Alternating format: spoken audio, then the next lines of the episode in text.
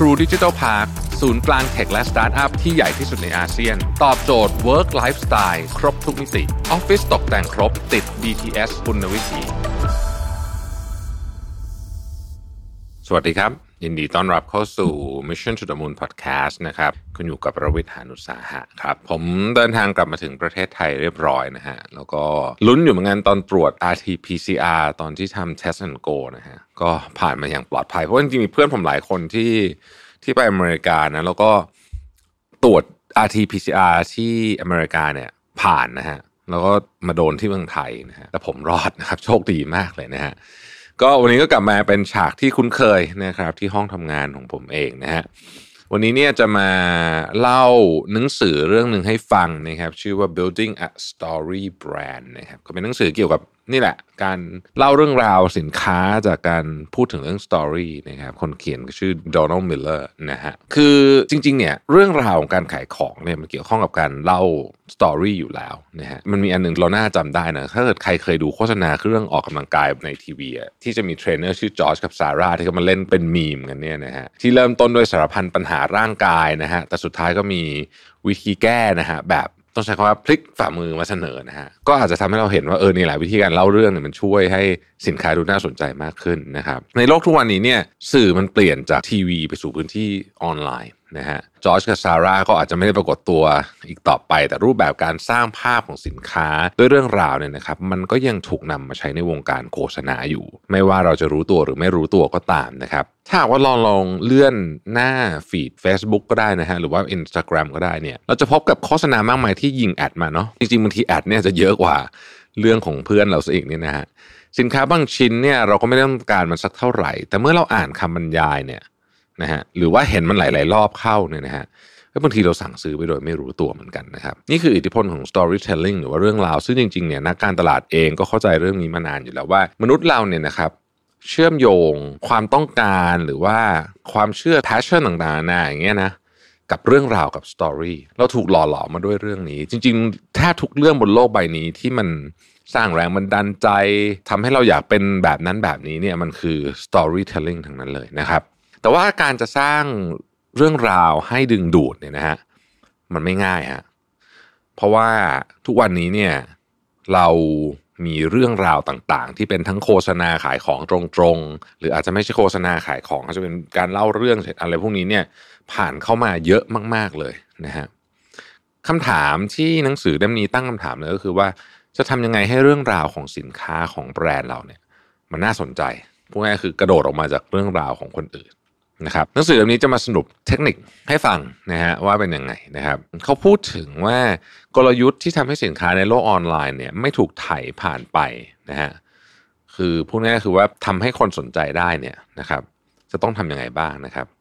คุณโดนัลด์มิลเลอร์เนี่ยเขาเป็น CEO ของ Story Brand นะครับเป็นเอเจนซี่ด้านการตลาด แล้วก็เป็นนักเขียนที่เขียนหนังสือเป็น New York Times Bestseller ด้วยเนี่ยนะฮะเขาก็พูดถึงว่า ในฐานะคนทำแบรนด์เนี่ย เราจะค้นพบเทคนิคการเล่าเรื่องเพื่อเพิ่มมูลค่ากับสินค้านะครับ ส่วนในฐานะผู้บริโภคเนี่ยเราจะเข้าใจว่าทำไมเราถึงกดสั่งซื้อสินค้าที่บังเอิญ เราอ่านแคปชั่นจนจบ ทั้งทั้งที่บางทีเราก็อาจจะไม่ได้อยากได้อะไรขนาดนั้นนะฮะอันที่หนึ่งเลยเนี่ยนะครับเขาบอกว่าข้อความบนโฆษณาเนี่ยควรจะเล่าให้ครบ 3 อย่างนะฮะสามอย่างนี้มีอะไรบ้างหนึ่งเราเป็นใคร สองเรามาทำอะไรที่นี่สามทำไมลูกค้าต้องเลือกสินค้าหรือบริการก็ได้นะฮะ ของเราแทนสินค้าอื่น อันนี้คือแก่นเลยนะฮะ ที่คุณมิลเลอร์เขาบอกเนี่ยนะฮะหลังจากได้แก่นนี้แล้วเนี่ยให้ใช้หลักของมาสโลเรื่องความต้องการของมนุษย์ ในการเขียนถึงความจำเป็นที่ลูกค้าต้องการสินค้าหรือบริการชิ้นนี้นะฮะขั้นแรกคือ ปัจจัยสี่ที่เป็นพื้นฐาน อันนั้นคือฐานพีระมิดของมาสโลต่อมาก็คือเรื่องความปลอดภัยนะฮะเรื่องที่พักอะไรเงี้ยนะขั้นที่สามคือมิตรภาพและความรัก แล้วก็สุดท้ายคือการเติมเต็มความเป็นมนุษย์ให้สมบูรณ์นะครับ ทีนี้พูดเราฟังง่ายนะฮะพอแต่ว่าเราต้องมาดูตัวอย่างกันว่าเป็นยังไงบ้างนะครับ สมมติเราอยากจะขายสีทาบ้านแล้วกันนะฮะสีทาบ้านนะฮะโดยเรานำทฤษฎีของมาสโลขั้นที่ 3 มาดึงความสนใจของลูกค้าด้วยกันบอกว่าสีทาบ้านของเราเนี่ยนอกจากจะช่วยให้บ้านของลูกค้าน่าอยู่ แล้วยังช่วยให้ลูกค้าได้เจอเพื่อนบ่อยขึ้นด้วย เพราะว่าใครๆอยากจะมาบ้านนี้ เพราะว่าบ้านสวยนะครับ ซึ่งมันก็คือเรื่องของมิตรภาพและความรักนั่นเอง ข้อต่อไปเนี่ยนะฮะข้อที่สามเนี่ยนะครับคุณมิลเลอร์เขาบอกว่าเรื่องราวที่ดีเนี่ยมันต้องติดอยู่ในหัวของผู้รับสารคำว่าติดอยู่ในหัวเนี่ยลองนึกถึงภาพแบบ ลองนึกถึงเวลาเราฟังเพลงแล้วกันนะฮะเพลงสมัยก่อนเนี่ย เราฟังเพลงตามวิทยุเนาะมันจะมีบางเพลงที่แบบมันฟังเสร็จแล้วเนี่ยสองสามรอบแล้วมันมันเอาออกจากหัวไม่ได้นะครับ ที่เป็นแบบนั้นเนี่ยเพราะว่าเพลงฮิตพวกนี้เนี่ยนะฮะเขาถูกสร้างมาแบบมีลำดับแล้วก็รูปแบบที่ชัดเจน ดังนั้นหากอยากให้คนจดจำสินค้าได้นะฮะเราควรจะมีเรื่องราวของสินค้าที่เป็นลำดับอ่านง่ายแล้วก็ตรงกับวิธีการคิดของมนุษย์ นะครับ วิธีการอันหนึ่งที่นักการตลาดนักโฆษณาใช้เยอะก็คือ Story Brand Seven Part Framework นะครับ ซึ่งเป็นการวางโครงเรื่องด้วย 7 องค์ประกอบได้แก่ตัวละครหรือว่า character นะครับสองคือปัญหา problem นะฮะสามคือผู้แนะนำหรือว่าไกด์สี่คือ plan นะฮะหรือแผนการนะ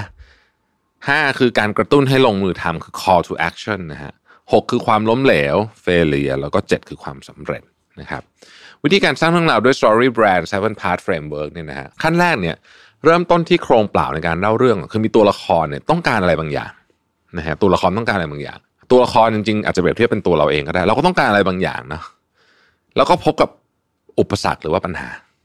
นะฮะเพราะว่าสิ่งนั้นเนี่ยมันยากที่จะได้มา เมื่อตัวละครเกือบจะล้มเลิกความตั้งใจแล้วเนี่ยนะฮะผู้แนะนำก็จะปรากฏตัวขึ้นมานะครับ ช่วยแนะนำแผน แล้วก็กระตุ้นให้ตัวละครลงมือทำตัวละครที่พยายามหลีกเลี่ยงความล้มเหลวเนี่ยนะฮะก็จะพยายามลงมือทำจนในที่สุดก็ประสบความสำเร็จได้ตามสิ่งที่ต้องการ ตัวละครหลักของเรื่องนี้ก็คือลูกค้านั่นเองนะครับ เราต้องเน้นไปที่ความต้องการและความจำเป็นของลูกค้า เช่น สมมุติเราอยากจะโปรโมทรีสอร์ทสิ่งที่ควรนำเสนอเนี่ยไม่ใช่ประวัติอันยาวนานของโรงแรมนะฮะแต่ว่าเน้นที่ความต้องการของลูกค้าคือ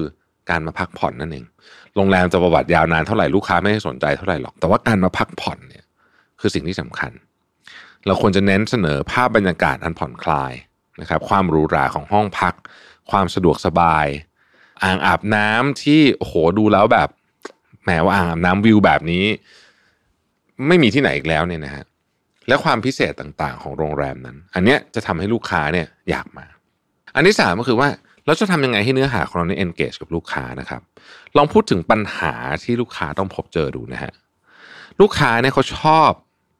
ความรู้สึกที่คนอื่นเข้าใจปัญหาของเขา ดังนั้นลองทำให้ปัญหากลายเป็นตัวร้ายที่คอยรบกวนตัวละคร เช่น เราจะขายแอปจัดการตารางเวลานะครับ เราก็จะต้องสร้างความรู้สึกว่าเฮ้ยไอการผัดวันประกันพรุ่งเนี่ยนะฮะมันเป็นสิ่งที่ทำให้ชีวิตเนี่ยไม่ถึงเป้าหมายสักทีนะครับ มันเป็นตัวร้ายนะฮะมันเป็นปัญหา ซึ่ง เราก็รู้สึกว่า เอ้ย ถ้าเกิดว่าเราแก้ปัญหานี้ได้ ลูกค้าก็จะแฮปปี้เป็นต้นนะครับ ข้อที่ 4 คือเมื่อตัวละครรู้สึกว่าปัญหาที่ตัวเองกำลังเจอเนี่ยช่างหนักอึ้ง และต้องการกำจัดมันโดยไวนะครับ ทีนี้ก็ถึงเวลาที่จะเปิดตัวผู้แนะนำซึ่งก็คือแบรนด์ของเรานั่นเองเนี่ยนะฮะที่จะมาบอกวิธีแก้ปัญหาและสนับสนุนให้ลูกค้าก้าวข้ามปัญหาไปได้ วิธีการทำให้เราดูเป็นผู้แนะนำอย่างมีประสิทธิภาพที่สุดก็คือ ต้องมีความเห็นอกเห็นใจคือมีเอมพัตตีแล้วก็มี อำนาจในการแก้ปัญหานั้นก็คือ authority นะครับข้อ 5 หากแบรนด์อยากได้ความเชื่อใจจากลูกค้า เราต้องแสดงความเห็นอกเห็นใจ ผ่านการเข้าใจความเจ็บปวดและความทุกข์ที่ลูกค้าเจอนะฮะส่วนการมีอำนาจหรือ authority ที่ผมพูดถึงในเมื่อกี้เนี่ยนะฮะไม่ใช่การครอบงำความคิดหรือว่ายกยอลูกค้าไว้เกินจนเกินไปนะครับแต่เป็นการแสดงหลักฐานที่ทำให้ลูกค้ารู้สึกไว้ใจว่าไอ้สินค้าคำแนะนำบริการของเราเนี่ยนะฮะมันสามารถจะช่วยแก้ปัญหาเขาได้จริง ๆ ข้อที่ 6 ถึงเราจะสร้างความเชื่อใจในตัวลูกค้าแล้วเนี่ย แต่ก็ยังไม่การันตีนะว่าลูกค้าจะซื้อสินค้าของเรานะครับ เพราะลูกค้ารู้สึกว่าทุกการซื้อล้วนมีความเสี่ยง ดังนั้นขั้นตอนต่อมาคือการเสนอแผน เราต้องทำให้ลูกค้ารู้สึกว่าสินค้าที่จะซื้อไปนั้นเนี่ยมีไม่มีความเสี่ยงหรือว่าเกิดข้อผิดพลาดน้อยนะฮะเป็นต้นนะครับ ข้อที่ 7 เราสามารถใช้ 2 วิธีการลดความเสี่ยงในการซื้อได้แก่ 1. การเสนอแผนที่มีขั้นตอนหรือว่า process plan นะฮะเป็นการแสดงวิธีซื้อไปจนถึงวิธีการใช้สินค้าของเรา เพื่อลดความเสี่ยงที่ลูกค้าจะไม่เข้าใจการใช้หรือรู้สึกว่าเอ๊ะมันจะใช้มันจะเวิร์กไหมนะฮะเป็นอันนั้นคืออันที่หนึ่งอันที่สองคือ สร้างแผนที่มีข้อตกลงหรือว่า agreement plan นะครับ เช่น CarMax CarMax นี่หลายท่านอาจจะคุ้นเคยนะเป็นดีลเลอร์ขายรถมือสองเนี่ยนะฮะบริษัทนี้เขาได้สร้างสัญญาไว้สองข้อนะฮะ เพื่อป้องกันลูกค้าทะเลาะกับพนักงานขายก็คือ ทุกการซื้อขายจะไม่มีการต่อรองราคา และข้อ 2 ก็คือรถยนต์ที่ซื้อไปไม่มีคันไหนที่หลุดมาตรฐาน และไม่ตรงกับความต้องการของลูกค้าแน่นอนนะฮะซึ่งก็อาจจะเป็นไม่มีการต่อรองราคาเราอาจจะไม่ค่อยคุ้นกับดีลเลอร์ขายรถมือสองอันอื่นเนี่ยนะครับ ปัจจุบันเนี่ยลูกค้าเฉลี่ยนะส่วนใหญ่เนี่ยเห็นโฆษณาวันละ 3,000 ชิ้นนะโหเยอะมากเลยนะฮะจำได้จริงอะห้าโดยประมาณนะฮะเห็นวลาสามพันจำได้ห้า หากเราอยากจะชนะการแข่งขันนี้เนี่ยเราต้องทำตัวให้โดดเด่น ถ้ามัวแต่เขินอายหรือว่ามีความหวังว่าเดี๋ยวลูกค้าจะมาเห็นสินค้าเราเองอะไรเนี่ยนะโอ้ไม่ได้การกินแน่นอนนะฮะเพราะฉะนั้นเนี่ยต้องกระตุ้นลูกค้าอยากให้อยากลงมือซื้อสินค้าเรานะครับ มันมีวิธีการเยอะแยะเช่น การกระตุ้นแบบใส่ปุ่ม call to action ง่าย ๆนะครับ หรือว่าการกระตุ้นโดย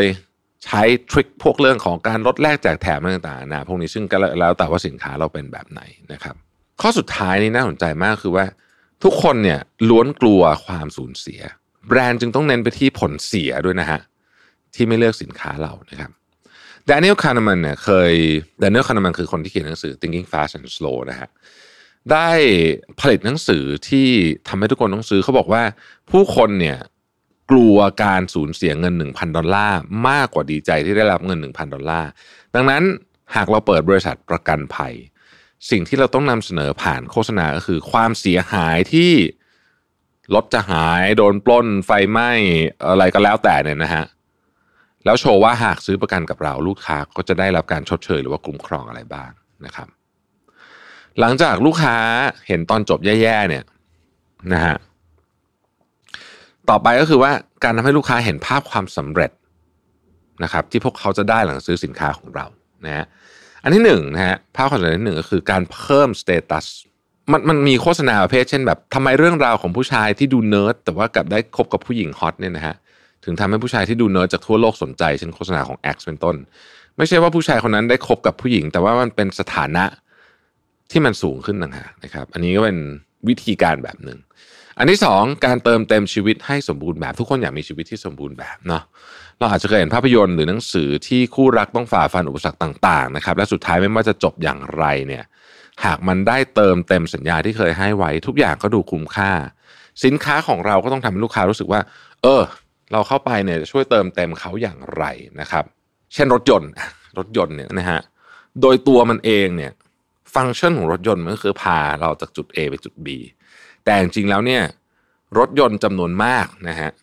รถสปอร์ตรถอะไรพวกนี้หรือว่ารถหรูๆเนี่ยมันไม่ได้ตอบฟังก์ชันเรื่องของเรื่องของพาจากเราจุด A ไปจุด B แต่มันตอบฟังก์ชันเรื่องการเติมเต็มชีวิตที่สมบูรณ์เพราะว่าเรารู้สึกว่าเฮ้ยถ้าเกิดว่าเรามีรถคันนี้เนี่ยมันจะแสดงสถานะ